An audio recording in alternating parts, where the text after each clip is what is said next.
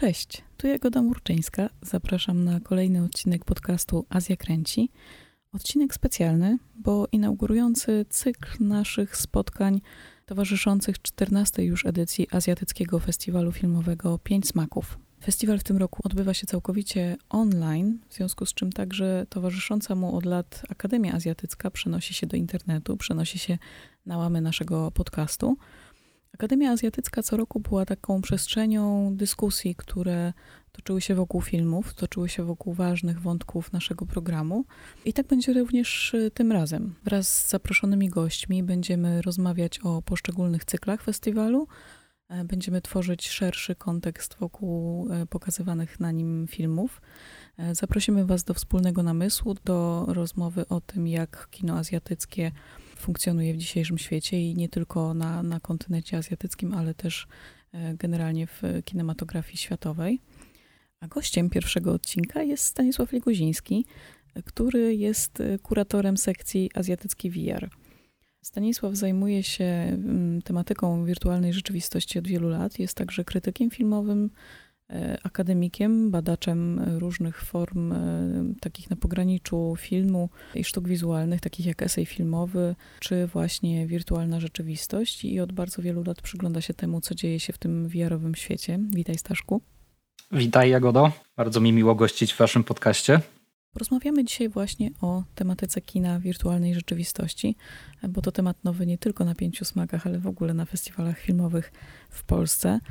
E, to świat, który budzi pewne napięcie i obawy chyba, bo jest to rzeczywiście teren absolutnie nieznany, kojarzący się może z grami komputerowymi czy zaawansowaną technologią, a niekoniecznie z takim bardzo artystycznym środkiem wyrazu. E, co zresztą już od dawna jest nieprawdą i będziemy o tym rozmawiać. No ale właśnie, zacznijmy od tego, jaka jest w ogóle historia wirtualnej rzeczywistości. Dlaczego te filmy tak masowo zaczęły się ostatnio pojawiać na największych festiwalach filmowych? Co dzieje się z materią filmową w tej nowoczesnej technologii? I dlaczego właśnie to azjatycki VR warto śledzić? Tak, jakby historia VR-u jest e, bardzo długa, właściwie tak samo długa jak historia kina 3D. I to jest trochę dla tych ludzi, którzy, którzy trochę śledzili te wszystkie dyskusje do, dotyczące kina 3D, kina stereoskopicznego. To tutaj właściwie te początki tej historii e, VR-u się mocno pokrywają i gdzieś tam pewnie myślę, że korzeni można by szukać fotografii stereoskopicznej, jeszcze XIX-wiecznej. Natomiast dopiero ostatnio jakby pojawiły się jakieś takie historiograficzne rysy tej historii VR-u i tego, co doprowadziło do tych współczesnych headsetów VR-owych, do tego, z czym mamy do czynienia dzisiaj. I właściwie to są gdzieś początki tego wszystkiego, to są lata 50. i takie eksperymenty, to się nazywało sensorama. I jakby gdzieś tam ta, ta taka trochę fantazja imersyjna, która stała za tym od samego początku, za tą sensoramą, to było właśnie w jaki sposób jesteśmy w stanie zanurzyć widza kompletnie w rzeczywistości przedstawionej. To już nie tylko za pomocą obrazu i dźwięku, ale też zapachu, ruchu, jakby rzeczywiście pełnej symulacji, pełnej imersji, pełnego odzwierciedlenia e, wszystkiego rodzaju doznań i bodźców zmysłowych. I ta sensorama stworzona w latach 50. przez e, Mortona Heiliga była właśnie takim ogromnym, wielkim po prostu jak szafa urządzeniem, gdzie wkładało się w to głowę, zasiadało się na krześle, które miało różnego rodzaju silniczki też I można się było udać na wycieczkę motorem po Nowym Jorku i w ogóle buchały ci w twarz spaliny, wiatr po prostu ci owiewał twarz, e, to, to krzesło pod tobą wariowało. No i to była gdzieś tam pierwsza taka realizacja tego snu e, o imersji. No i jak to, jak to bywa z tego typu technologiami w tamtym okresie, no niestety pojawiły się różnego rodzaju problemy technologiczne. I tak samo jak z kinem 3D, było to jakby problem synchronizacji ścieżek stereo, oczywiście jakby wiesz na taśmie, gdzie tam jakby jeden lewy, prawy kanał i tego wszystkiego. Oczywiście było to drogie, było to dosyć skomplikowane i, i odeszło na, na boczny tor. No właśnie, bo były, były, też, były też przecież takie eksperymenty właśnie z kinem 5D, 4D, gdzie te kanapy się trzęsą, no to jakby gdzieś tam to się to funkcjonuje, zdaje się, ale nadal jako taka dosyć specyficzna przyjemność, taka trochę granicząca z, jakąś, z jakimiś parkami rozrywki czy wesołym miasteczkiem.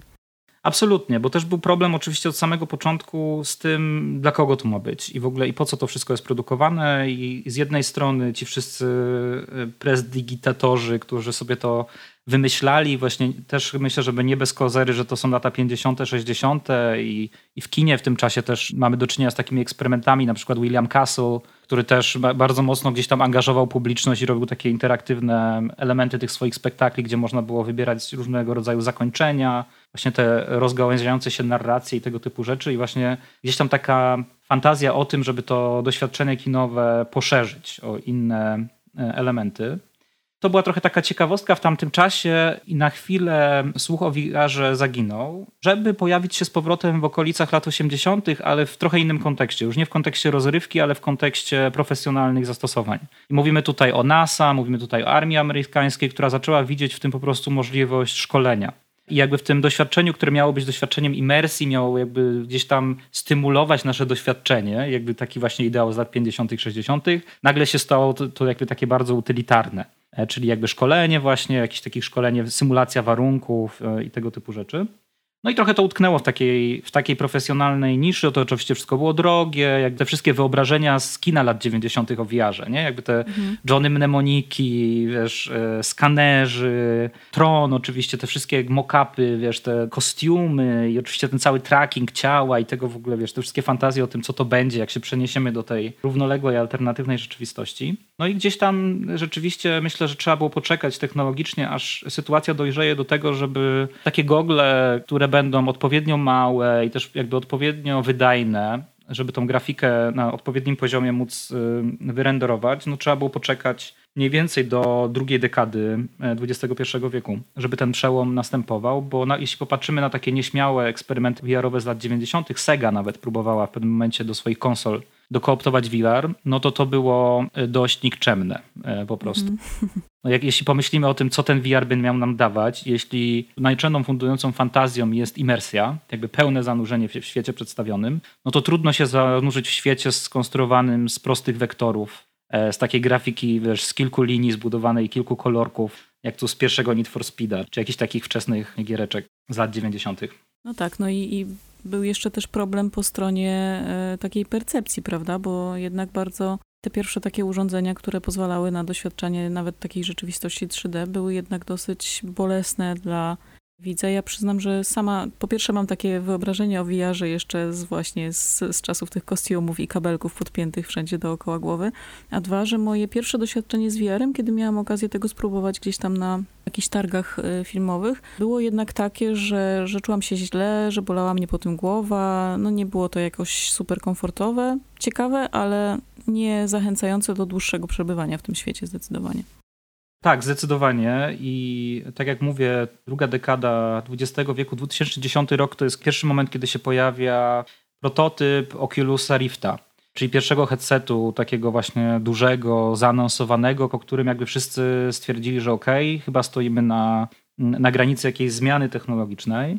I dzisiaj patrząc na tą historię, to jest coś nieprawdopodobnego, że to jest tylko 10 lat, a wydaje się, że to jest e, absolutnie wieczność. W tej historii VR-u wszystko rozwija się tak szybko, że Dzisiaj jakby troszeczkę przygotowując się do tego podcastu, prześledziłem selekcję moją z, przez ostatnich czterech lat. Postęp technologiczny jest tak nieprawdopodobny, że to się, to się po prostu w głowie nie mieści. Ja pierwszy raz miałem na oczach e, Oculusa Rifta, to był de developer kit e, taki jakby przedsprzedażowy dla, dla deweloperów, którzy rozwijają doświadczenia VR-owe. Na, e, miałem go na głowie w 2015 roku. I tak jak mówisz, to było fatalne doświadczenie. To było mm, odświeżanie tego ekranu było tak wolne, że w żaden sposób nie, nie odpowiadało naszej percepcji.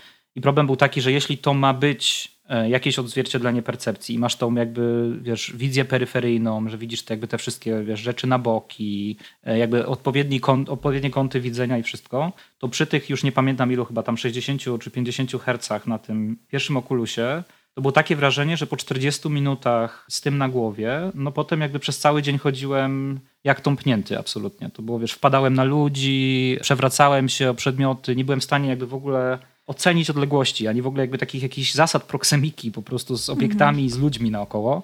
No tak, to, to jest trochę takie działanie na mózg, jak długotrwałe przebywanie na statku. No też jakby taki efekt, który naprawdę e, fizycznie bardzo zmienia e, percepcję już po samym doświadczeniu. No ale te czasy już na szczęście są dawno za nami.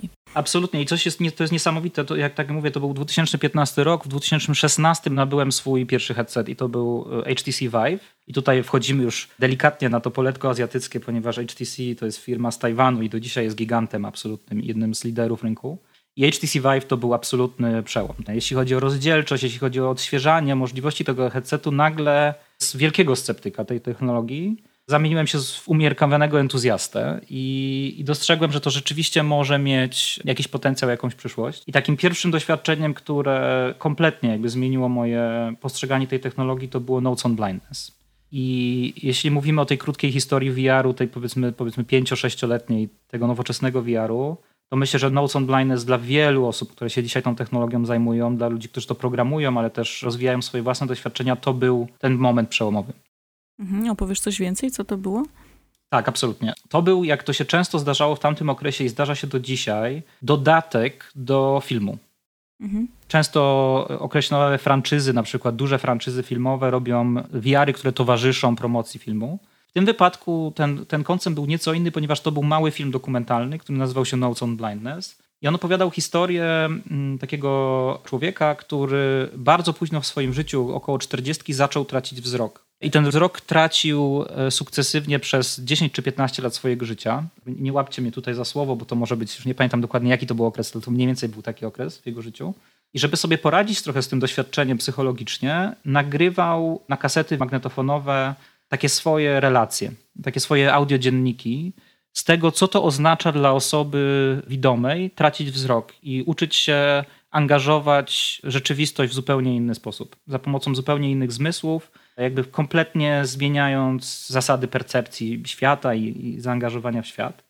I twórcy tego filmu, oczywiście zrobili taki dosyć klasyczny dokument oparty o te taśmy, i obok tego dokumentu zaczęli pracować nad doświadczeniem VR-owym. I to doświadczenie VR-owe jest absolutnie w całości nawigowane przez głos tego człowieka, który opowiada właśnie w taki bardzo przystępny sposób, porównując do jakby twojej koncepcji świata, zmysłowego, zmysłowej koncepcji świata, to, co dzieje się w umyśle osoby niewidomej.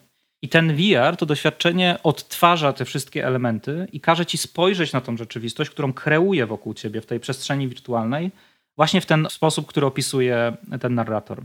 I to było coś, co jakby rzecz, nawet mówiąc o tym dzisiaj, ciarki mi chodzą po plecach, bo mhm. to był pierwszy raz, kiedy uczestniczyłem w doświadczeniu VR-owym, zdając sobie sprawę, że w żadnym innym medium coś takiego nie mogłoby się wydarzyć. Że w momencie, kiedy mam wokół siebie tylko czarną przestrzeń i on zaczyna mi tłumaczyć, że e, na przykład dla osoby niewidomej najpiękniejszy dzień to jest dzień deszczowy, ponieważ krople deszczu odbijają się od przedmiotów, a rzeczy istnieją w twoim świecie tylko jeśli wydają dźwięki Mhm. A w trakcie deszczu wszystko wydaje dźwięki. I nagle zaczynasz się rozglądać naokoło i takie malutkie kropelki, bardzo takie umowne, graficzne, zaczynają właśnie się odbijać od przedmiotów i ty zaczynasz widzieć kontury i zarysy kształtów, które wydają dźwięki, które dochodzą do twoich uszu.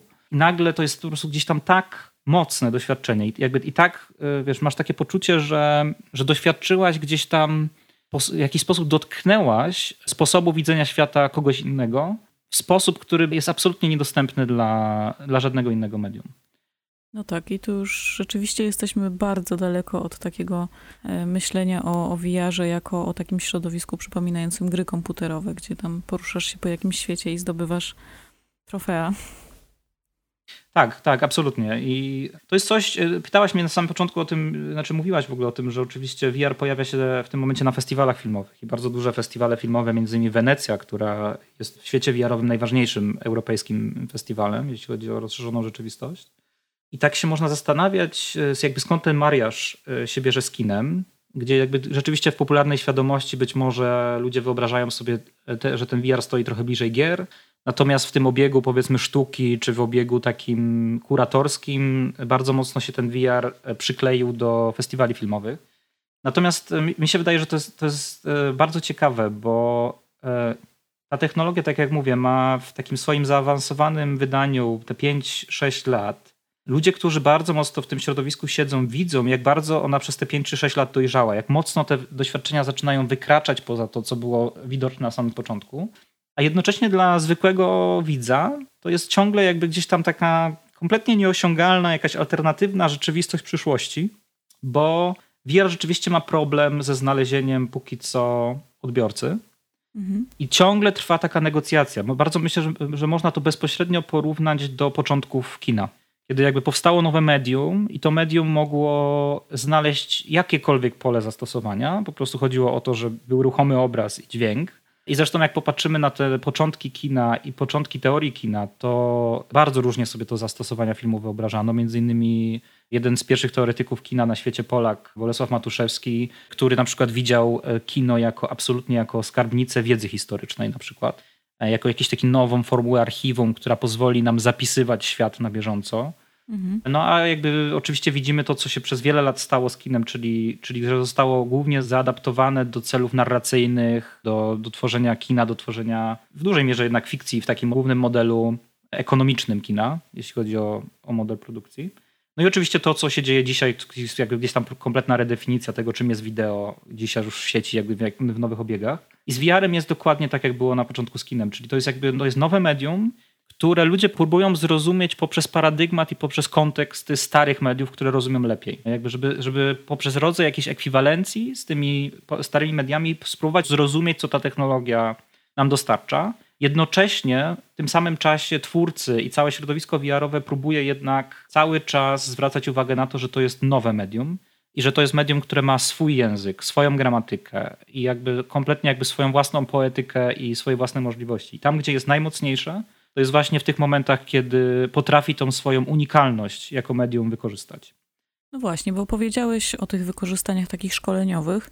Wciąż bardzo dużo jest takich projektów, które właśnie wychodzą trochę z tego źródła i, i, pokazują doświadczenia, które mają czegoś nas nauczyć. Jest też cała grupa tych doświadczeń dokumentalnych, które próbują na przykład, był taki głośny na przykład skandal związany z VR-em, który próbował radzić ludzi w sytuacji e, uchodźcy, który przedostaje się przez morze i jakby w zupełnie nieznaną rzeczywistość. To też ciekawa sytuacja, bo to z jednej strony wywołało to duży taki entuzjazm, że super, tutaj będziemy wchodzić w skórę kogoś innego, będziemy z nim empatyzować, a z drugiej strony potem się okazało, że no tutaj e, garstka bogatych białych ludzi, którzy sobie są gdzieś tam na festiwalu filmowym, udaje uchodźcę i jest to trochę dziwne jednak e, tak etycznie. No ale jest też cała masa oczywiście VR-u rozrywkowego, częściowo powstającego niezależnie, częściowo jako, tak jak mówiłeś, dodatki do poszczególnych filmów. Widzowie festiwalu na pewno byliby zainteresowani e, VR-em, który powstał przy okazji filmu Bahubali, indyjskiego takiego blockbustera, który pokazywaliśmy e, kilka lat temu czy e, Zombie Express koreańskiego hitu o zombie, który też miał taką formę doświadczenia VR jeszcze zanim powstał ten, e, ta ostatnia odsłona serii. Dużo jest tego, tego typu projektów. No ale są też takie formy, które są takim odpowiednikiem trochę kina arthouse'owego, ale też takie formy, które flirtują mocno ze sztuką nowoczesną i, i pokazywane są nie tylko w Wenecji na festiwalu filmowym, ale też na Biennale Sztuki Współczesnej.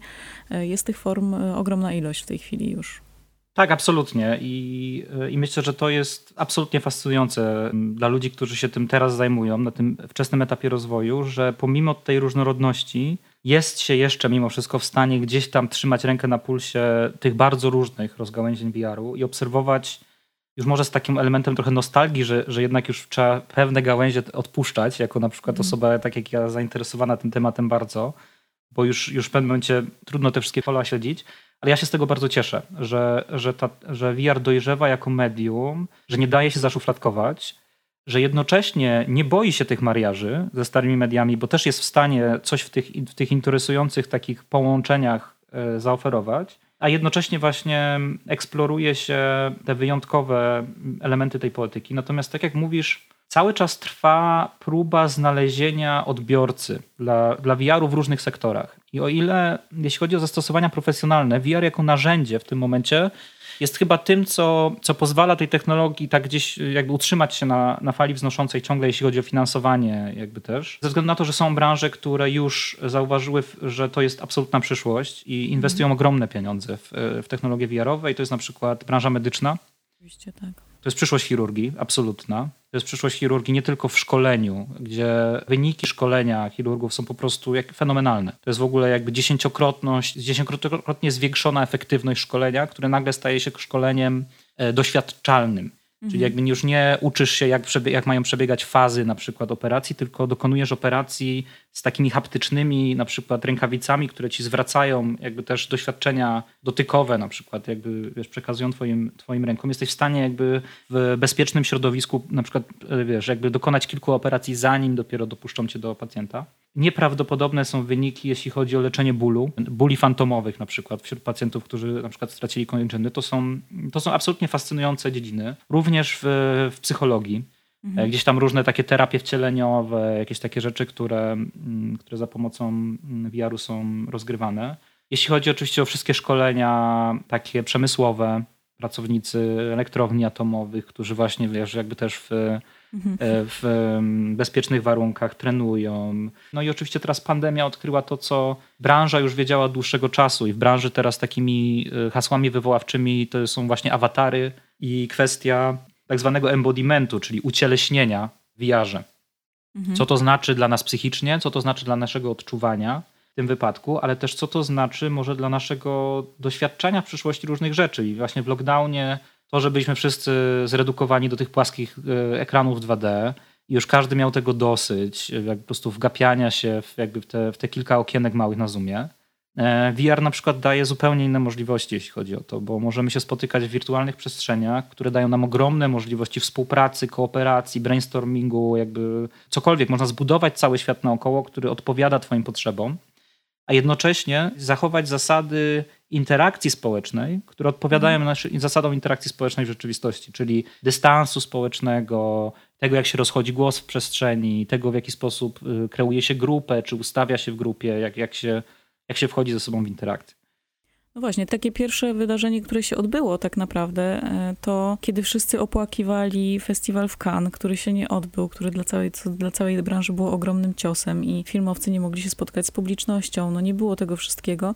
I tak naprawdę niewiele e, osób wie o tym, że e, część wydarzenia ważnego Cannes, jakim jest market towarzyszący festiwalowi, gdzie spotykają się producenci i, i, gdzie spotyka się branża, odbył się częściowo właśnie w takiej wersji wirtualnej. Miałeś tam okazję być. Tak, i było to absolutnie fenomenalne doświadczenie. Wszyscy gdzieś tam w tej rzeczywistości pandemicznej byliśmy zamknięci w domach i nie ruszałem się z tego mojego małego pokoiku, w którym teraz e, ten podcast e, nagrywam. I jednocześnie siedząc za komputerem, byłem w Museum of Other Realities, które było gdzieś na serwerze umieszczone nie wiem gdzie, z całą masą ludzi z całego świata, gdzie piliśmy wirtualne drinki, gdzie mm, jakby poznawaliśmy się wzajemnie i to jest niesamowite, bo z częścią tych ludzi, których poznałem w Cannes, E, wirtualnie. Do dzisiaj utrzymuję bardzo bliskie kontakty i bardzo serdeczne kontakty, a spotkaliśmy się tak, jak to wygląda trochę na, na takiej imprezie, jak, jak się przychodzi jako ten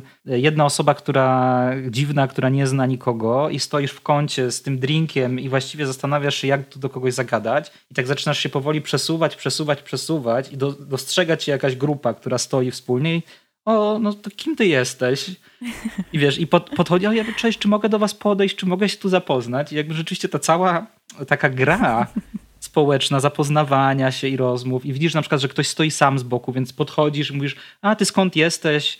E, mówi tak, ja, bo ja tu już przysypiam, a on mówi, a nie, to u nas dopiero jest 15 w ogóle, ja tutaj lunch dopiero zjadłem i tak właśnie dziecko położyłem spać na, na popołudniową drzemkę, no i właśnie wpadłem tutaj.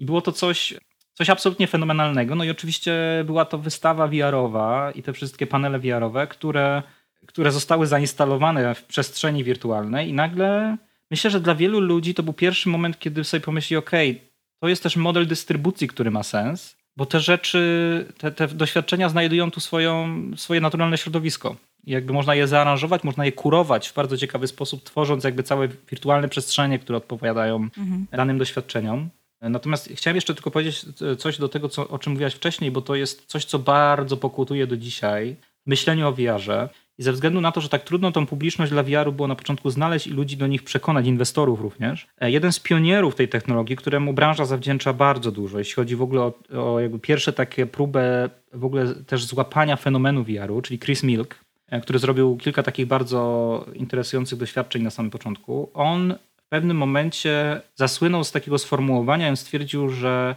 VR to jest maszyna empatii. I to sformułowanie się, się przyjęło od razu, że to był, to był taki pierwszy słowo klucz, które nagle mhm. wszyscy zrozumieli i podchwycili. I wszystkie te ciała, które miały ewentualnie w ten VR wejść finansowo, ekonomicznie, oni to, bo to nagle było coś, z, z czym oni mogli się gdzieś intelektualnie połączyć. Że mówią, a okej, okay, no tak, jest sfera, to my możemy być w ciele tego innego, no i to je rzeczywiście da nam to doświadczenie e, empatyczne. No i VR utknął na dwa czy trzy dobre lata w takim trochę modelu finansowania z bardzo różnych organizacji zajmujących się właśnie prawami człowieka, to o czym mówiłaś na przykład a propos uchodźców to ma tam zastosowania i to można zrobić bardzo ciekawie, ale to wyrządziło bardzo dużą szkodę i branży, i inicjatywom, do których zostało przypięte, bo mhm. owocowało nieprawdopodobnym lenistwem też części twórców, którzy po prostu stwierdzili, że skoro stoimy w sferze i to odzwierciedla w jakiś sposób naszą zmysłową percepcję, to wystarczy nas posadzić na tym miejscu bez pytań o to, co ta nasza obecność tam robi, jakie mamy prawo do tego, żeby być w danym momencie, w danej sytuacji i być tam postawieni, jakie to niesie ze, swoją, ze sobą moralne konsekwencje, ale co to w ogóle też wnosi. Jakby, bo poza pierwszym razem czy drugim razem, kiedy to jest jakieś wrażenie nowości tego wszystkiego, Mhm. To w pewnym momencie to się po prostu zostaje zwykłym narzędziem eksploatacji, dlatego jak powstała taka fraza na określenie tego wszystkiego i to się nazywa pornografia empatii. Mhm. E, tak się na to mówi, e, na to zjawisko. I myślę, że to jakby też dotyka w ogóle jakby szerszego problemu naszego pojmowania w ogóle koncepcji empatii. Czyli jakby tego, że ojej, no tak, to jest współodczuwanie. No ale właśnie czym jest współodczuwanie, jeśli nie mamy tych samych doświadczeń i nie, nie, nie mówimy z tej samej pozycji? A powiedz mi właśnie, bo, bo mówisz o twórcach, skąd się wywodzą w ogóle twórcy VR-ów? Co, co to są osoby e, z jakich środowisk twórczych czy naukowych? Jak, jak to wygląda? Cudowne jest to, że wywodzą się zewsząd. I to jest zawsze fascynujące, myślę, że w nowej branży i w nowej technologii, że ona przyciąga ludzi, którzy są ciekawi, którym coś doskwierało, którzy mają tendencję do szukania gdzieś tam nowych horyzontów i wykraczania poza swoje własne środki wyrazu. Jakby takich e, eksploratorów, powiedzmy, jakby e, szukających przygody. W związku z czym to jest taki tygiel, taki dziwny miks branży technologicznej, branży growej, animacji, kina, choreografii, teatru, tańca i też ludzi, którzy po prostu byli zainteresowani różnymi modelami opowiadania historii, ale też różnymi rodzajami inscenizacji. I to jest, myślę, myślę, że dlatego tak nieprawdopodobny postęp był możliwy w tak krótkim czasie, jeśli chodzi o rozumienie możliwości i środków wyrazów dostępnych dla twórców wiarowych, dlatego że właśnie tak bardzo różni ludzie się spotkali e, jakby przy, tych, przy tym doświadczeniu. I tak jak mówiłem, był taki moment, kiedy bardzo mocno forsowano to, że VR będzie przyszłością kina. Mówiło się o tym, że tak, że VR, Cinematic VR, że to właśnie będzie gdzieś tam nowe kino w sferze 360 i przyszło trochę tych reżyserów filmowych, nawet z dużymi nazwiskami też, robić te, mm, te doświadczenia VR-owe. No i nagle po jakimś czasie, gdzie ten urok nowości się wyczerpał, okazało się, że doświadczenia były nieciekawe i że na przykład znacznie ciekawsze rzeczy robili twórcy teatralni, którzy przyszli do mhm. VR-u. Dlatego, że twórcy teatralni byli w stanie pracować z kamerą umieszczoną w jednym miejscu, która nie miała możliwości robienia zbliżeń, która nie miała możliwości zrobienia jakichś radykalnych cięć, dlatego że to było zawsze składnikiem ich warsztatu. Mhm. To, jak zaadresować spektakl dla widza, który siedzi w danym miejscu na widowni w jaki sposób y, nawigować jego uwagą poprzez światło, poprzez dźwięk, poprzez ruch sceniczny. I to się okazało, że na przykład były znacznie ciekawsze środki wyrazu niż to, na czym polega kino, czyli kadrowanie i, i montaż. Gdzie oczywiście montaż w VR występuje, ale, ale jakby bardzo różnie się próbuje do niego podchodzić i po takim okresie burzy i naporu wczesnym, który jest w części odpowiedzialny za to, że ludziom ludzi zbierało na wymioty i, e, i, i, po prostu kompletnie e, gubili jakikolwiek sposób orientacji w przestrzeni, było właśnie to, że twórcy filmowi próbowali montować VR-y tak jak montują filmy i na przykład przechodzili od planu ogólnego do zbliżenia na 3 sekundy i potem wrzucali cię na przykład z powrotem w plan ogólny, a potem jeszcze kazali ci spadać na przykład z budynku. Od razu czuć, że to nie jest dobry pomysł. E, no dobrze, my jesteśmy przy twórcach, a e, przejdźmy może do naszej Azji. Jak wygląda ten rynek, czy ta przestrzeń VR-owa w Azji? Azja jest właściwie, wydaje mi się, znaczy w ogóle trudno też mówić o, o Azji jako całość, to jest myślę, że w ogóle jakby gdzieś tam taki problem chyba trochę konceptualny w mówieniu o no tak, Azji, tak. kinie Azji w waszym przypadku, że jednak te rynki się różnią bardzo mocno i takimi, jeśli chodzi o VR, oczywiście największymi graczami są Chiny, Tajwan, Korea i Japonia. I oczywiście jest to związane z gigantami technologicznymi, którzy w tych krajach operują. I w tym wypadku, jeśli chodzi o VR, to było odpowiednio HTC na Tajwanie, Samsung w Korei i Sony w Japonii. Gdzieś tam, że jakby to, że, że właśnie te wielkie trzy firmy się tam znajdują, było, było gdzieś tam takim pierwszym punktem zapalnym, dlaczego VR się bardzo mocno zaczął w Azji rozwijać. E, natomiast myślę, że tych uwarunkowań jest też trochę więcej, że takie technologie imersyjne, growe, na przykład jeśli popatrzymy na rozpiętość różnego rodzaju konsol, które były popularne na przykład na rynku japońskim, jeśli chodzi o gaming, jakby przez lata 90. czy 2000, całą kulturę gamingową, to myślę, że to są bardzo wdzięczne rynki też do przyjmowania się tego typu e, form. Natomiast myślę, że właśnie w związku z tym na tych trzech rynkach, teraz będę oczywiście trochę uogólniał i ta historia jest trochę bardziej skomplikowana, na tych trzech rynkach właśnie te rzeczy poszły w innych kierunkach. Przez to, że w Korei tym gigantem odpowiedzialnym za, na początku za finansowanie i za rozwój technologiczny VR był Samsung, to w Korei mieliśmy przez lata, aż do właściwie teraz, do zeszłego roku, czy może dwa lata temu to się, to, to się trochę zmieniło, do czynienia głównie z tym VR-em filmowym, czyli tym Cinematic VR, mhm. czyli doświadczeniami 360, wideo 360. Bardzo często właśnie te, te doświadczenia, o których wspomniałaś wcześniej, na przykład, czyli e, mówiłaś o Train to Busan na przykład, to były doświadczenia towarzyszące filmom, mhm. dużym filmom, dużych wytwórni koreańskich. I oczywiście, jako że był to gigant z branży smartfonowej, to chodziło o rzeczy, które dało się na smartfonach odtworzyć i które jakby smartfony mogły w jakiś sposób wspierać i które mogły po pomóc sprzedać też urządzenia, smartfony. W związku z czym Samsung wymyślił taką technologię, która przez na trzy lata właściwie zdominowała trochę rynek VR-u i to były najczęściej nabywane przez użytkowników urządzenia, bo były najtańsze. To było Samsung Gear VR. E, I Samsung Gear VR polegał na tym, że po prostu kupowało się taki headset, w który wkładało się telefon Samsunga. Mhm. Te telefony Samsunga miały znacznie wyższe rozdzielczości niż telefony konkurencji, bo były już dostosowane do tej technologii. I po prostu można było sobie na tym telefonie już poprzez interfejs tego headsetu odpalić wideo 360. I tak jak mówię, tak jak mówiłem wcześniej, ciągle branża VR szuka tego swojego idealnego odbiorcy, albo, albo nie, nie tyle jednego odbiorcy, co różnych grup odbiorców. I myślę, że miało to związek w dużej mierze z tym, że VR zaliczył falstart. Znów. Że jakby już wszystko było, już wszystko jakby było za progiem i za rogiem, Natomiast myślę, że jeszcze trzeba było te 4-5 lat poczekać, e, jeszcze zanim ten w 2014 roku ten VR wszedł. Natomiast myślę, że e, kampania Kickstarterowa Oculusa sprawiła, że, że wszyscy się rzucili na to, że trzeba już wypuszczać, bo inaczej Oculus wszystkich wyprzedzi i zje. No i tak wszyscy w to weszli, ale weszli to na takiej zasadzie, że już były technologie, nie było żadnych treści jakby moment, kiedy wychodzą pierwsze headsety VR-owe, te 6 lat temu, po prostu nie ma nic. Zazwyczaj każda technologia, każda konsola, jakby każda nowa technologia ma jakiś tak zwany swój killer app, czyli jedną aplikację albo jedno zastosowanie, dla której chcesz kupić to doświadczenie. Mhm. Jak tam na przykład Nintendo Wii miało tam, nie wiem, te wszystkie właśnie gry sportowe, czy tam Mario Kart i jakby i tam jak był jakiś taki apil tego wszystkiego, że o, będziemy się teraz ruszać, będziemy fitness uprawiać, wiesz, e, po prostu przed no tak, tak, tak. telewizorami. Tak, VR na samym początku nie miał nic. I to właśnie giganci technologiczni, którzy wypuścili headsety, oni stanęli za produkcją lub koprodukcją treści. Mhm. Na samym początku. I oni, oni inwestowali, do dzisiaj inwestują bardzo duże pieniądze w tę koprodukcję. W związku z czym właśnie poszło takie rozgałęzienie. Samsung w Korei bardzo dużo koprodukował tych 360.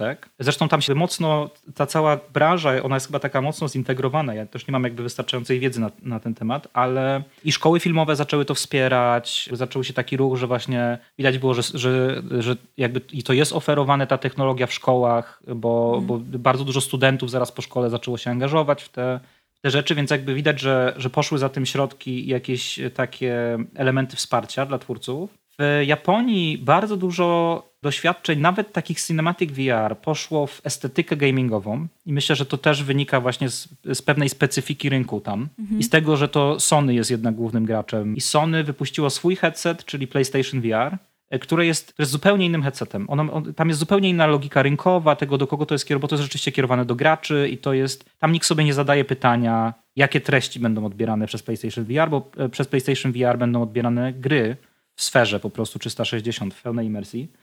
Tam jest jakby ta, ta koncepcja jest od początku mocno zdefiniowana. No i jest to HTC, które wypuściło z tych wszystkich headsetów najdroższy headset, najbardziej wyspecjalizowany, najbardziej profesjonalny, najwyższą rozdzielczością, dedykowany branżom kreatywnym, dedykowany biznesowi, a jednocześnie szukający odbiorcy masowego. No i oni tak, ci twórcy z Tajwanu i w przedłużeniu jakby twórcy z Chin, oni tak się macali trochę przez tym VR-em przez, przez dłuższy czas. Bardzo dużo robiono przez ostatnie lata takich wprawek technologicznych. Mhm. Rzeczy, które opadała ci szczęka, jak na to patrzyłaś, jakby na przykład trzy lata temu, coś jest możliwe w ogóle do wyrenderowania w VR-ze przy tych mocno ograniczonych środkach. Natomiast artystycznie ani też rozrywkowo to nie niosło ze sobą zbyt wiele. To, to były rzeczy, w które inwestowano duże pieniądze, natomiast one niespecjalnie jakby nie wiadomo było w ogóle do kogo do końca były kierowane. I dopiero w tych ostatnich latach HTC weszło trochę bardziej zdecydowanie już w taką większą niszę i dywersyfikację tych treści. Czyli z jednej strony mamy gry, w które oni wchodzą, z drugiej strony mamy art house, w które oni wchodzą. I to taki art house, y, gdzie jakby zapraszani są do współpracy bardzo znani twórcy, Tsai Ming Liang na przykład, który mhm. zrobił dla HTC 3 lata temu e, VR. I z trzeciej strony taki VR, który ma odpowiadać kinu mainstreamowemu. Czyli po prostu ma być czymś, co co przyciągnie masowego, masowego odbiorcę, a jednocześnie będzie korzystać z e, wszystkich zdobyczy technologicznych e, VR-u. I Azja jest teraz e, naprawdę jednym z liderów obok Stanów Zjednoczonych. To są takie dwa epicentra dzisiaj światowe. Stany Zjednoczone, czyli Oculus, który jest kupiony przez Facebooka i Facebook, który inwestuje ogromne pieniądze w rozwój Oculusa i jeszcze w Stanach w tym momencie Hewlett Packard razem z Valve, czyli z tą firmą, która ma Steam, czyli tą główną e, platformę dystrybucji gier i Microsoft, którzy też rozwijają swoje headsety. I z drugiej strony Azja z HTC i z PlayStation. I to są właśnie takie dwa, dwa epicentra dzisiaj rozwoju tej technologii. No i właśnie Tajwan, który, który jest bardzo mocno zainteresowany wspieraniem artystów, koprodukcjami międzynarodowymi. Zresztą chyba największy taki blockbuster VR-owy zeszłego roku, czyli Gloomy Eyes. Taka bardzo piękna animacja, którą Anna Brzezińska pokazywała w Warszawie y, chyba rok temu, y, wydaje mi się, która bardzo mocno przypomina Nightmare Before Christmas Tima Bertona. Mhm. Ona została na przykład wyprodukowana, to jest, to jest y, studio francuskie, w którym pracują e, specjaliści też z Hiszpanii, tam dwóch reżyserów, oni są Hiszpanami. I to, to jest koprodukcja z Tajwanem. Prawdę ze świecą było szukać czegoś zrealizowanego na tym poziomie technologicznym. Mamy tu do, do czynienia z ogromną atencją e, wobec detali, przepiękną rozdzielczością. Właśnie to, o czym mówisz, jakby jednak byliśmy, byliśmy do, przyzwyczajeni do pewnego rodzaju kompromisów wcześniej, jeśli chodziło o VR. Wszyscy tak przymykali trochę oko, że okej, okay, to jest niska rozdzielczość, no musimy trochę przetrwać to, to, że potem może nam być niedobrze albo coś, jakby, no jednak y, doświadczenia y, pionierów y, technologii. A Your Spiritual Temple Sax po prostu wjechał z buta na grubo, tak jakby można powiedzieć, jeśli chodzi o jakość. Bo jest to po prostu pięknie zrealizowane. Zresztą mamy tutaj do czynienia z, z reżyserem, który ma, miał już duże doświadczenie w kinie, bo to jest reżyser, który miał, miał wcześniej bodajże chyba sześć e, shortów na koncie.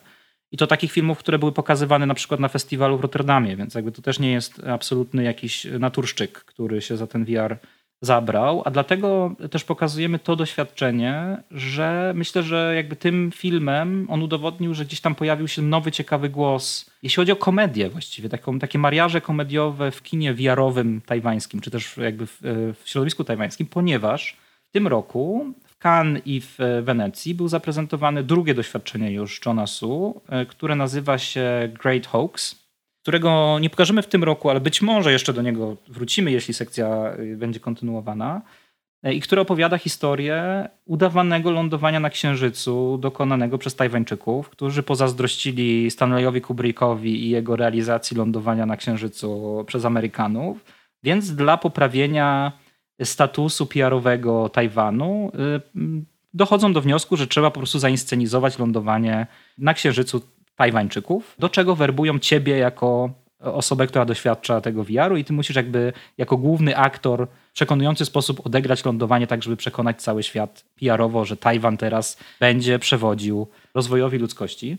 Co jest o tyle ciekawe, że właściwie jeśli porównać teraz i jakby odpowiadając jeszcze drugi, z drugiej e, strony na to pytanie, o które pytałeś wcześniej o trochę taką hegemonię Tajwanu teraz, jeśli chodzi o, o Azję, to też się to, to też wynika to z tego, że tam istnieje polityka kulturalna i ogromne pieniądze, ogromne środki, które idą w promocję e, nowych technologii. Nie tylko nowych technologii, bo jakby to się nazywa, to jest Taiwan Creative Content Agency, to, jakby to ciało, które zostało powołane.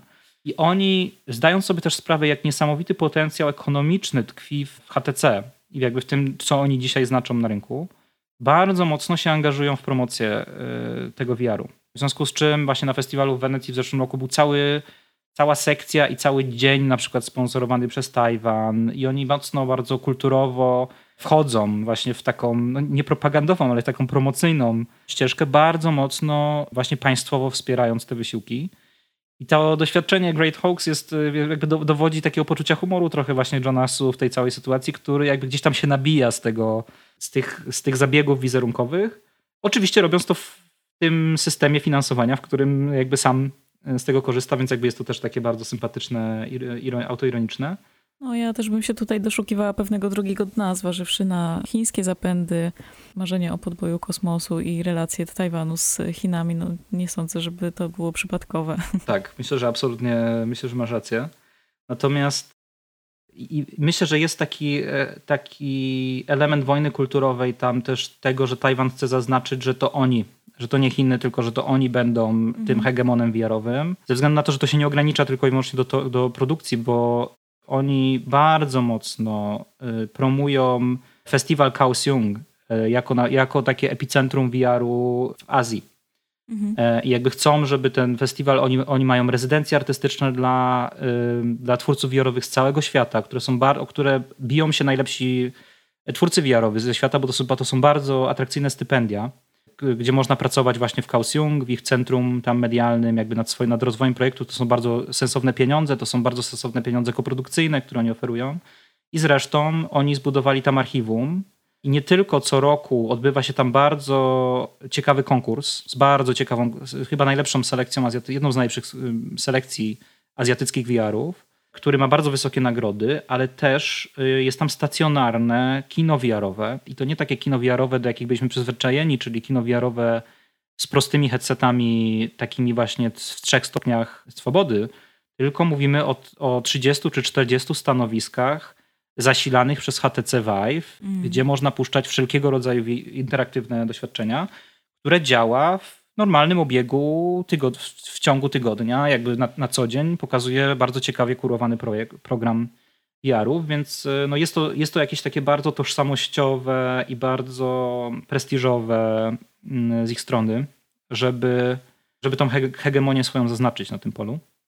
W związku z czym ten nasz Tajwan się nie zamyka na tym. Myślę, że dla fanów kina grozy, azjatyckiego kina grozy, taka seria jak Tag Along E, nie jest kompletnie anonimowa. To jest seria tajwańskich filmów, które oryginalnie opowiadały historię o duchu Mo Shenzi, e, duchu e, małej dziewczynki w, w, czerwonej sukience, który wywodzi się z, z legendy miejskiej, która jest dosyć szeroko rozpowszechniona na Tajwanie. I w tej oryginalnej historii ta dziewczynka miała podążać za parą E, która wybrała się na wycieczkę w góry i oczywiście z, jakby sprowadzić na nich śmiertelne zagrożenie. Powiedziałbym, że dosyć, być może dosyć nieoczekiwanie po, tej, po premierze tego e, pierwszego filmu z serii Tagalong w 2015 roku e, ta seria mm, zaczęła się cieszyć ogromną popularnością. Natychmiast zrealizowano potem drugą i trzecią odsłonę tej serii. E, no i doczekaliśmy się też e, wreszcie e, dwa lata temu w wersji VR-owej. I w wersji VR-owej rzeczywiście twórcy, posługując się tą sferą, wprowadzają jumpscary na zupełnie inny poziom straszności, bo o ile jakby jak wiemy, że jumpscary są jedną z, z najbardziej efektywnych metod wywoływania strachu w widowni horrorów, o tyle w 360 stopniach rzeczywiście jest to jeszcze podniesione na inny poziom, ponieważ no, rzeczywiście ten, e, ten, e, to źródło strachu może się pojawić absolutnie z każdej strony. Korzystając też z dźwięku przestrzennego, rzeczywiście jakby można, można w tej sferze też rozegrać to różnymi efektami dźwiękowymi i w umiejętny sposób tą naszą uwagę e, pokierować. To jest doświadczenie dosyć krótkie, ale dla widzów o mocnych nerwach. Aczkolwiek też, też bym się tego specjalnie nie obawiał, ponieważ no też zależało nam na tym, żeby to było takie jednak miękkie wprowadzenie w, w tą tematykę horroru e, VR. Natomiast myślę, że dla, dla fanów serii jest to jakby absolutnie, absolutnie obowiązkowy punkt programu. E, następnym e, doświadczeniem, o którym e, warto wspomnieć, z takiego trochę może bardziej jeszcze tutaj popularnego, popularnej odnogi tego naszego programu VR-owego jest Game VR. To jest doświadczenie bardzo nowe. Miało swoją premierę miesiąc temu na festiwalu w Vancouver. Są zrealizowane przez japońsko-amerykańskiego dwujęzycznego reżysera, który mieszka w Tokio na co dzień, natomiast urodził się w Stanach Zjednoczonych i tam mm, zdobył edukację E, filmową Dorian Goto Stone. Jest to z jednej strony właśnie twórca filmów, z drugiej strony twórca jakby opraw graficznych, grafiki, e, teledysków wideo i jakby różnego rodzaju produktów audiowizualnych, który równie, równie mocno jak samą sztuką filmową e, interesuje się technologią. No i wśród tych jego zainteresowań technologicznych znajdują się również gry wideo jako myślę, że myślę, że to też wynika trochę z tego jego dwukulturowego backgroundu, że tym drugim naj, najważniejszym jego y, polem zainteresowań są filmy Jidaigeki, y, czyli jakby te filmy samurajskie, filmy japońskie. No i w tym swoim pierwszym tak szeroko zakrojonym doświadczeniu VR, jakim jest game'u, starał się te swoje dwie pasje połączyć. Więc mamy doświadczenie, które jest oparte bardzo mocno o taką estetykę i mechanikę gamingową, a z drugiej strony właśnie posługuje się takim sztafarzem japońskiego kina samurajskiego. I jest to o tyle też nietypowe pod kątem technologicznym, że jest zrealizowane nie w technologii 360, ale w technologii 180 stopni, co ma nas jednak przybliżyć trochę do tej takiej estetyki e, strzelanek pierwszoosobowych, którą znamy, którą wszyscy gracze e, doskonale e, i bardzo szybko rozpoznają. To doświadczenie opowiada historię Emi, zapalonej graczki, która wciąga w taką niebezpieczną właśnie rozgrywkę swojego kolegę, który e, tutaj jakby też e, ciekawie właśnie niestereotypowo, genderowo rozegrane pozycje, ponieważ właśnie jej kolega, który z grami nie ma nic wspólnego, jest jakby kompletnym abdegatem, jeśli chodzi o świat gier. W związku z czym to ona musi ciągle kataną e, ratować go z opresji i wybawiać go z opresji i, i nacierając przed jakby w ogóle obronić go przed nacierającymi hordami samurajów zombie. Natomiast oczywiście jakby ta, to, tam jest twist, którego nie będziemy tutaj, tutaj e, zdradzać, zanim ludzie się w, zagłębią w to doświadczenie. Natomiast tutaj Dorian Gotostone postawił sobie, wydaje mi się, jakby dwojakie zadanie E, z jednej strony to jest naprawdę spore osiągnięcie technologiczne, to jest zrealizowane w rozdzielczości 8K i powiedzmy, że nawet streamując to w sieci, w takich warunkach, jak będziemy sobie to oglądać na festiwalu, e, ta jakość jest naprawdę mm, zachwycająca i, i odzorowanie detali, odzorowanie e, szczegółów w tej przestrzeni aktualnej. No a z drugiej strony oczywiście mamy posługiwanie się interfejsem takim znajomym z, ze strzelanek pierwszoosobowych, czyli, czyli oczywiście będziemy mieć ten widok na ręce e, głównej bohaterki i katanę, ale też jakby paski zdrowia i jakby różnego rodzaju przedmioty i elementy interfejsu i menu które będą się w, w, tym doświadczeniu pojawiać, jak również pewnego rodzaju skróty, takie, które myślę, że każdy gracz z uśmiechem na twarzy rozpozna. Jakby, jak nagle postać stoi na ziemi, a za chwilę już siedzi na koniu na przykład e, i cwałuje przez las i tego typu elementy. Należy też wspomnieć, myślę, że o ile główna bohaterka jest, jest oczywiście dziewczyną, o tyle cała choreografia scen walki i scen akcji została tutaj rzeczywiście odegrana przez specjalistę e, nie tylko od walki mieczem, ale też od konnego łucznictwa, tradycyjnego konnego japońskiego łucznictwa. E, więc te walki i te, i te sceny choreografii, te, ta choreografia walki jest naprawdę na, na bardzo fajnym, wysokim poziomie w doświadczeniu game'u. Jeśli już zaczepiamy o taką estetykę bardziej cyfrową, z kolejnym doświadczeniem jest e, Sim Ślepiec, e, które korzysta e, z mm, takiej technologii rejestracji wolumetrycznej. jakby co to w skrócie znaczy? No, jakby wolumetria po prostu oznacza jakby filmowanie w pełnej objętości, czyli nie filmujemy samego płaskiego obrazu, tylko fi filmujemy bryły, które są odwzorowane w przestrzeni 3D jako bryły. Czyli po prostu filmując w takiej wolumetrycznej technologii, nie dostajemy obrazu, tylko dostajemy model 3D filmowanej rzeczywistości. Natomiast tych sposobów rejestracji wolumetrycznej jest bardzo wiele. Z jednej strony mamy taką, taki najprostszy sposób, który znamy e, na przykład ze statycznej rejestracji obrazów 3D, czyli e, fotogrametrię, którą możemy dzisiaj nawet znaleźć w sklepach internetowych, mogąc, nie wiem, obracać sobie najnowszy but Adidasa e, dookoła własnej osi.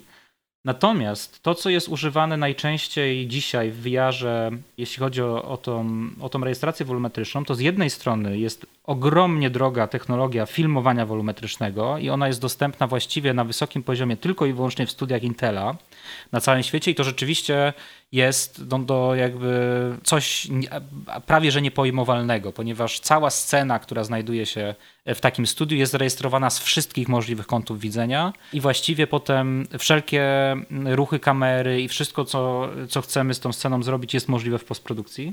Natomiast taką tańszą i bardziej dostępną technologią, która już jest eksplorowana od lat i która dzisiaj weszła na bardzo wysoki poziom, taki poziom, który nam pozwala na realizację takich doświadczeń jak Sim Ślepiec, jest rejestracja wolumetryczna, która jest oparta o tą samą technologię, którą gracze mogą znać z kontrolerów ruchu takich jak e, Kinect. Kinect, który, który był kontrolerem ruchu sparowanym z Xboxem i który, i to, to jest o tyle ważne w tym kontekście sim, sim ślepca, e, jakby widzę, że Jagoda się już śmieje, ale to jest o tyle ważne, że ta technologia trochę działa w taki sposób jak e, echolokacja u nietoperzy, tylko że za pomocą podczerwieni. Czyli, że po prostu to urządzenie wysyła wiązkę światła, ta wiązka światła wraca do czujnika i na tej podstawie czujnik orientuje się, jak daleko coś e, znajduje się w przestrzeni. Jest to o tyle bardzo ważne w kontekście doświadczenia Sim Ślepiec, że doświadczenie Sim Ślepiec opowiada historię ślepego wojownika. Jest ono oparte o, o takim tradycyjny koreański gatunek opowieści muzycznej pansori, który tradycyjnie był wykonywany przez bębniarza i, i wokalistę, tudzież wokalistkę. Natomiast bardzo ważny jest właśnie dobór tej technologii w tym wypadku w kontekście treści tego doświadczenia, ponieważ ten świat e, opowiadany w tym, w tym tradycyjnym, tradycyjnej formule pansori jest oczywiście postrzegany poprzez wrażenia dźwiękowe, przez tego e, ślepego mistrza miecza, który walczy, który, e, który poznaje świat tylko i wyłącznie za pomocą odbitych dźwięków. I tutaj myślę, że, że właśnie dochodzi do takiego, do takiej bardzo ciekawej i fajnej syntezy technologii i treści, ponieważ e, właśnie ta, ta technologia tych punktów, ponieważ rezultatem filmowania w tej technologii nie jest obraz, który jest gładki, który daje, daje całą bryłę 3D, tylko jest to chmura punktów. I to są właśnie te punkty, gdzie ta wiązka światła odbijała się od przedmiotu, który był rejestrowany, w taki sam sposób, jak, jak właśnie odbija się dźwięki, w jaki sposób um, osoby niedowidzące orientują się w, w, przestrzeni względem tego, jak daleko znajdują się od nich obiekty i, jakie te obiekty są. To podejście do, do tego typu tematyki jest już w VR obecne od kilku lat i między innymi doświadczeniu e, Notes on Blindness, o którym już e, powiedzieliśmy trochę na wstępie, którego oczywiście nie pokazujemy. Nie jest to azjatyckie e, doświadczenie, ale jest to jedno z takich doświadczeń, które myślę, że sprawiło, że wiele osób do VR-u się um, ostatecznie przekonało i myślę, że, że tutaj publiczność pięciu smaków będzie miała okazję zobaczyć, jak, mm, jak ta technologia wygląda i w jaki sposób można kreatywnie niej skorzystać właśnie w przypadku doświadczenia Sim Ślepiec. To też jest myślę takie mhm. ciekawe w zasadzie metanawiązanie do samej idei opery Pansori, bo dla tych słuchaczy, którzy nie widzieli nigdy takiego przedstawienia, to też jest taka bardzo minimalistyczna forma, wbrew tej nazwie. Opera, która kojarzy się z jakimś rozbuchaną scenografią i, i całym ogromnym takim sztafarzem scenicznym. Opera z Pansori właśnie opazuje na przekazywaniu dźwiękiem czy śpiewem nie tylko emocji, ale w ogóle całej scenerii tego, co się dzieje dookoła bohaterów. No, trzeba to usłyszeć, żeby zrozumieć, ale skala głosu śpiewaków Pansori jest niesamowita. Legendy głoszą, że oni się uczy. Jakby jednym z elementów końcowego egzaminu jest śpiew pod wodospadem i trzeba śpiewać tak, żeby ten wodospad przekrzyczeć ale rzeczywiście tam te dźwięki są bardzo takie zróżnicowane i bardzo przestrzenne w tym sensie, że rzeczywiście one opowiadają cały świat, a nie tylko emocje bohaterów. Więc tutaj przeniesienie tego do, do VR-u ma bardzo duży sens właśnie w taki sposób. Tak, i myślę, że też na, y, warto też nadmienić, że to nie, jest, to nie jest oparte na motywach, czy to nie jest po prostu wykorzystanie y, tego motywu, tylko to jest rzeczywiście jedna z pięciu zachowanych pieśni Pansori, tradycyjnych pieśni Pansori, która tutaj została zaadaptowana na potrzeby tego doświadczenia. E, I tutaj przy tym, mm, przy tym doświadczeniu pra, pracował Cooper Yu, e, taki e, twórca koreański, on jest, on jest reżyserem tego doświadczenia, on pracuje na K-Arts, czyli na, na koreańskim Uniwersytecie mm, Sztuki, gdzie jest adiunktem, profesorem właśnie na Instytucie jakby tych wszystkich cyfrowych, nowych mediów. I również on odpowiadał za realizację technologicznej części wolumetrycznej innego doświadczenia koreańskiego, czyli owoców deszczu, które korzystają, tak jak, tak jak wspomniałem, z tej samej technologii, ale korzystają z niej w zupełnie inny sposób e, i do osiągnięcia zupełnie innego celu. E, owoce deszczu to jest doświadczenie, które myślę, że wpisuje się w, e, jakby w ten tegoroczny program Parasite'ów na, na festiwalu Pięciu Smakach, ponieważ opowiada historię imigranta, nielegalnego imigranta z Mianmy w Korei Południowej właśnie, który próbuje, będąc, mając wykształcenie inżynieryjne, próbuje znaleźć pracę w, w Korei, jakby ułożyć sobie tam życie na nowo, natomiast zderza się z tą hiperkapitalistyczną rzeczywistością Seulu, gdzie jako uchodźca właśnie próbuje sobie poradzić z, z tą przytłaczającą go rzeczywistością, z dala od rodziny, z dala od kraju, z dala od, od jego własnej kultury. I to doświadczenie jest oparte, mm, to jest takie doświadczenie, które jest, można by nazwać kreacyjnym dokumentem właściwie, bo ono jest faktycznie oparte o zapiski Tury, czyli tego inżyniera, który jest faktyczną, absolutnie prawdziwą postacią, do którego reżyserzy filmów, filmu e, dotarli i z jego pomocą zrekonstruowali te jego właśnie wspomnienia z pobytu w Korei. I jako, że to wszystko jest adaptacją jego zapisków, i te zapiski są takim e, trochę amalgamatem rzeczywistości, ale też jego snów, jego wspomnień, jego tęsknot związanych z krajem, który opuścił i zostawił, zostawił za sobą. I gdzieś tam całe to doświadczenie polega na zestawianiu tej zastanej rzeczywistości, która jest oczywiście, w której panuje dobrobyt, ale jest ona, rzeczywi- jest ona też jednak pozbawiona pewnego rodzaju wartości, do których e, bohater tęskni. I jakby pewnego rodzaju e, wartości rodzinnych, czy, czy też właśnie kulturowych. To, to wszystko, jakby ta cała jego, powiedzmy, tak, taka jakaś introspekcyjna e, rzeczywistość staje się takim poligonem właśnie, na którym te dwie realności się ścierają. I do odtworzenia tej takiej, tego takiego poczucia introspekcji zdecydowano się też właśnie na wykorzystanie wolumetrii, wykorzystanie tej chmury punktów.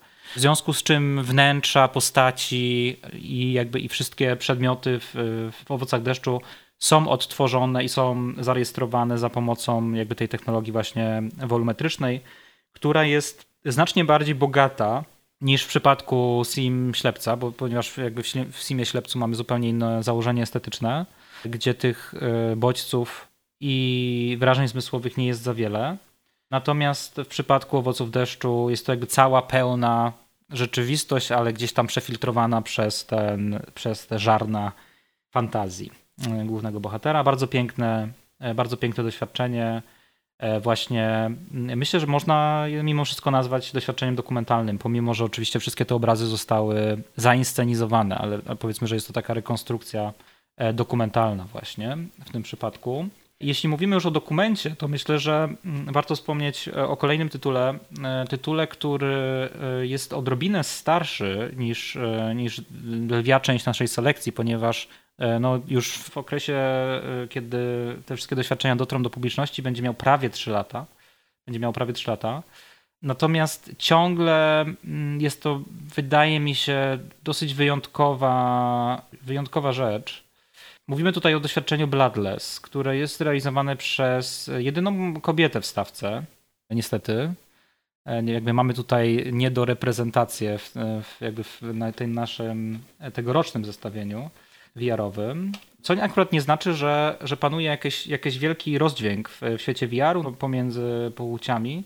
Natomiast no rzeczywiście, jeśli chodzi o ten azjatycki VR, to, to pewna dysproporcja jest, jeśli chodzi o twórców i twórczynie. Natomiast doświadczenie Bloodless zrealizowane przez Ginę Kim, która jest reżyserką filmową w głównej mierze. Jej filmy były pokazywane wcześniej na festiwalach w Berlinie, w Locarno, w Rotterdamie, w San Sebastian, Sundance, w Wenecji. Jest, jest taką dosyć popularną twórczynią. E, między innymi zrealizowała takie filmy jak Invisible Light, Never Forever, Faces of Seoul czy Final Recipe. Jej prace też wideo są pokazywane choćby w Momie na przykład, nowojorskiej Momie. E, więc jest, e, jest naprawdę bardzo uznaną twórczynią. Zresztą na co dzień wykłada na Uniwersytecie UCLA, gdzie przeniosła się z Harvardu, gdzie właśnie wykłada przedmioty filmoznawcze. I w przypadku Bloodless, jakby realizowanym, tak jak mówię, 3 lata temu, kiedy robiło się dosyć sporo w tamtym okresie doświadczeń VR, które można nazwać dokumentalnymi, natomiast to były takie doświadczenia, które zazwyczaj ograniczały się do postawienia kamery w środku, wokół cyklonu po prostu, pomiędzy ludźmi w, w obozach dla uchodźców, czy w jakichś miejscach świata dotkniętych biedą, ubóstwem, głodem i jakby, i, i czy, czy jakby w których odbywały się działania wojenne. I już nic formalnie więcej, y, bardzo często ci twórcy z tym nie próbowali robić, zakładając, że to po prostu wystarczy. Że jakby sama empatia, która zostanie uruchomiona przez to doświadczenie, wystarczy. I, I tutaj Gina Kim myślę, że w bardzo ciekawy sposób i w tamtym czasie chyba taki sposób, który trochę zredefiniował to, jak ludzie patrzyli na to, jak można tej, w tej formy dokumentalnej w korzystać, ona wzięła tą estetykę, e, tą taką bardzo statyczną estetykę ujęcia w VR-ze, ponieważ jakby trzeba sobie też zdać sprawę, że w VR pewne środki, e, które, do których jesteśmy przyzwyczajeni przy pracy z kamerą, nie są możliwe, ponieważ nagrywamy w całej sferze, nagrywamy zawsze szerokokątnym obiektywem przez to, no bo musimy złapać wszystko, co znajduje się naokoło i też nie możemy ingerować e, tak bardzo w, w scenę. I to z dwóch powodów. Ze względu na to, że pierwszy powód jest po prostu taki prosty, że, że no, trudno jest operatorowi znaleźć się w kadrze i jakby i potem się z niego wymazywać. Oczywiście da się to zrobić, ale jest to dość skomplikowane. A jakby druga sytuacja jest taka, że z tym ruchem oczywiście trzeba bardzo uważać, bo trzeba jakby sobie zdać sprawę, że potem widz będzie w samym środku tego wszystkiego i będzie te wszystkie ruchy, których doświadczał kamera, doświadczał sam lub sama na sobie, więc, więc jakby nie jest to zawsze do końca takie przyjemne i zdrowe. W każdym razie Gina Kim tutaj też korzysta właśnie z tej estetyki znanej już od samego początku, samego początku kariery wideo 360, czyli do tego bardzo statycznego ustawienia kamery. Natomiast korzysta z tego, wydaje mi się, gdzieś tam nawiązując do tych najlepszych tradycji slow cinema. W taki sposób, gdzie rzeczywiście i długość tych ujęć, i sposób ich montowania i sposób, w jaki jedno przechodzi w drugie, rzeczywiście daje nam wystarczająco dużo czasu i one są tak, one są w tak uważny sposób zakomponowane, że za każdym razem rozglądamy się naokoło i, i jakby rzeczywiście chłoniemy cały ambient tego, tej, tej przestrzeni, która, mm, która nas otacza. A to jest o tyle ważne, że Bloodless dotyczy bardzo drastycznego tematu, ponieważ um, cały film jest nakręcony w, w takim miasteczku, który właściwie jest bazą wojskową amerykańskich żołnierzy stacjonujących w Korei Południowej. Oczywiście jakby jest to duży problem, którego dotykało bardzo wiele filmów e, i Kim Ki-duka, i Park Chan-wooka i jakby mm, filmów, które myślę, że widowni Pięciu Smaków są znane. Czy też, czy też Bong, Bong Joon-ho, który w, na przykład w The Host również podejmował tą tematykę wojsk amerykańskich stacjonujących w Korei. E, tutaj mamy do czynienia z problemem, który jest bardzo konkretny, czyli z przemocą wobec kobiet, które, e, których dopuszczają się właśnie ci amerykańscy żołnierze mm, stacjonujący w Korei. I w tym przypadku e, Gina Kim tutaj się ujmuje za kobietami, które są najbardziej wystawione na niebezpieczeństwo w tej sytuacji, czyli z prostytutkami za seksworkerkami, które, mm, które pracują i które świadczą usługi tym żołnierzom w tych bazach które niestety bardzo często padają ofiarami przemocy, a czasem jest to przemoc kończąca się e, no niestety śmiercią e, tych kobiet. I w tym wypadku Gina Kim nawiązuje tutaj akurat do, fa do, faktycznego zdarzenia, które miało miejsce bodajże w latach 90., e, tak, w 92 roku, w jednym właśnie z takich miast obozowych w, w Korei i stara się zrekonstruować właściwie ostatnie momenty życia jednej z kobiet, ale tak jak mówię, poprzez e, filmowanie przestrzeni głównie. Jakby przy, przyglądając się tym miasteczkom, które e, właściwie wyglądają jak e, wydarte z, z, amerykańskiego kina i nagle zrzucone po prostu gdzieś tam na koreańską ziemię i jakby jest to jakiś taki dziwny clash tej estetyki amerykańskiej i, i tej rzeczywistości koreańskiej, który tworzy wrażenie jakiejś takiej pozaczasowości i pozaprzestrzenności, E, która jest absolutnie właściwa tym, tym miejscom, które właściwie są trochę eksterytorialne, nie wiadomo jakie tam obowiązują prawa trochę, tam żandarmeria czy, tam, czy policja nie bardzo chce tych spraw dotykać, ponieważ oczywiście chodzi się tutaj na takie płytkie wody polityki międzynarodowej. E, no więc jakby ten film, ten film jest absolutnie wyjątkowy, jeśli o to chodzi i, i podejmuje bardzo ważny temat w bardzo, bardzo ciekawy sposób. Myślę, że do dzisiaj robiący ogromne wrażenie. No dobrze, ale, ale skończmy może też na nieco jaśniejszym akcencie, choć też mrocznym w tytule. Bo jeszcze jednym mhm. doświadczeniem, które mamy w programie jest e, Czarna Torba. To też animacja. Tak jest. E, Czarna Torba myślę, że spodoba się wszystkim fanom filmów noir, ale też kina Quentina Tarantino, e, czy spod znaku Quentina Tarantino, czy też Alfreda Hitchcocka. Estetycznie E, właściwie nie jest Czarnej Torbie blisko do żadnego z nich, ponieważ jest to niesamowicie dynamicznie zrealizowany film animowany.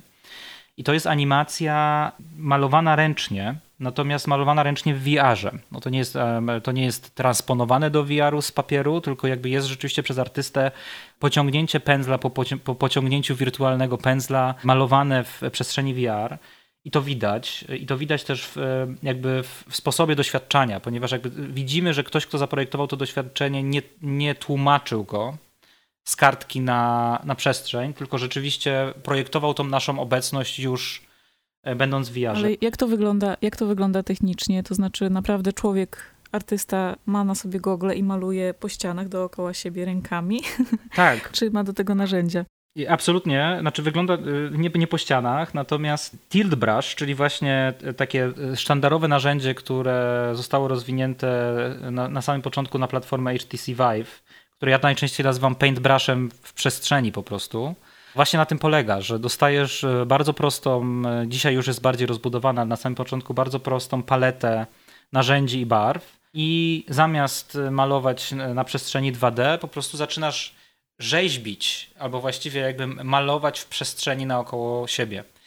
E, I myślę, że dopóki ktoś tego nie spróbuje, to aż myślę trudno sobie wyobrazić, jak nieprawdopodobnie zmienia to perspektywę i jak bardzo jest to wciągające. Mnie tam jakby musieli wyrywać końmi. Pierwszy raz, jak udało mi się tego spróbować, byłem, byłem w szkole filmowej i to była, mm, to była prezentacja pracowni, więc jakby każdy mógł po prostu na minutę założyć te gogle i trochę zacząć rysować, ale jak ja się w to wkręciłem, to wszyscy już poszli do, do kolejnych pomieszczeń, a mnie się nie dało y, ciągle z tego doświadczenia wyrwać. No uruchamia to, to niesamowite pokłady kreatywności, ale jest to też o tyle ważne, że w tej przestrzeni naokoło siebie, jakby jesteśmy w stanie tym, tą bryłą, którą tworzymy, manipulować w dowolny sposób, roz, rozszerzać ją, powiększać, malować wszystko y, z dokładnością do najmniejszego detalu, jakby rzeźbić potem w tych, w tych stworzonych um, bryłach i przedmiotach. I cały czas mając kontrolę nad tym, jak te obiekty układają się naokoło nas. Czyli jesteśmy w stanie tą e, naszą obecność względem tych, e, jakby tej, tej całej naszej kompozycji kontrolować. E, I ten nasz punkt widzenia, jakby wobec tych wszystkich elementów przestrzeni. Więc, więc jakby sama ta metoda tworzenia Black Bag była bardzo specyficzna. I też w związku z tym reżyser Black Bag, który bardzo mocno jakby wchodzi w taką refleksję na temat tego, co jest właściwe po etyce VR, jakby z czym się powinno zerwać względem kina. Jedną z jego konkluzji było to, że on nie chce używać ostrych cięć. E, w związku z czym wszystkie przejścia w Black Bag, który jest takim, jest rzeczywiście, tak jak wspomniałem, bardzo dynamicznym filmem akcji, są realizowane płynnie, czyli po prostu wpadamy na przykład do mikrofalówki i za chwilę wychodzimy przez drzwi na przykład z drugiej strony. I każda, każda tranzycja jest, y, jest zrealizowana w jakiś taki właśnie sposób, trochę, trochę być może taki trochę showmański sposób, może, może właśnie bliższy Gajowi Ricci nawet niż, e, niż Quentinowi Tarantino. Więc tym, co jest e, myślę najbardziej emblematyczne, jeśli chodzi o czarną torbę, szczególnie dla fanów kina akcji, jest to, że sama czarna torba w tym filmie jest e, takim klasycznym McGuffinem. Czyli tym przedmiotem takim, który uruchamia akcję filmu, ale właściwie nie do końca jest takie istotne, co e, w tej tytułowej torbie, czy tej walizce, czy jaki, jakikolwiek inny przedmiot pełni tą funkcję w filmie się znajduje. No i oczywiście w kinie znamy całą masę takich przypadków, jak właśnie znikająca czarna walizka, albo torba zawierająca nie wiadomo co. No i oczywiście chyba, chyba jednym z takich słynniejszych żartów z tego zabiegu w kinie ostatnich lat jest awatar Jamesa Camerona, kiedy ten e, materiał, o który toczy się wojna, nazwany jest anoptenium, czyli e, jakby wolnym tłumaczeniu coś, czego nie da się zdobyć w literalny sposób. No i tutaj właśnie w tym doświadczeniu czarna torba właśnie pełni taką dokładnie funkcję, czyli, czyli takiego przedmiotu fantazji i pożądania, które uruchamia całą spiralę zdarzeń, E, natomiast właściwie kwestia tego, co w nim, co w tej e, torbie się znajduje, jest drugorzędna i ten film bardzo fajnie właśnie opowiada o tym, jak, e, jak ta tajemnica rozbudza ciemne pożądanie i fantazje zaangażowanych w tą intrygę bohaterów. Także bardzo, bardzo polecam Black Bag. To też jest doświadczenie, które mm, odniosło nieprawdopodobny sukces, prezentowane na festiwalach na całym świecie swoją premierę miało na festiwalu w Wenecji. No, zapowiada się to wszystko bardzo mocno. No i cóż, zapraszamy do VR-u. Myślę, że to nie jest ostatni raz, kiedy na pięciu smakach ta, ta forma się pojawi, bo rzeczywiście jest to świat, który e, naprawdę kipi ciekawymi pomysłami i będzie ich na pewno jeszcze więcej, będą jeszcze ciekawsze, także będziemy do VR-u z pewnością wracać. E, a tymczasem 14 festiwal, pięć smaków, już 25 e, listopada a sekcję VR przygotował dla Was Stanisław Liguziński. Bardzo mi miło, zapraszamy. Zapraszamy i do usłyszenia.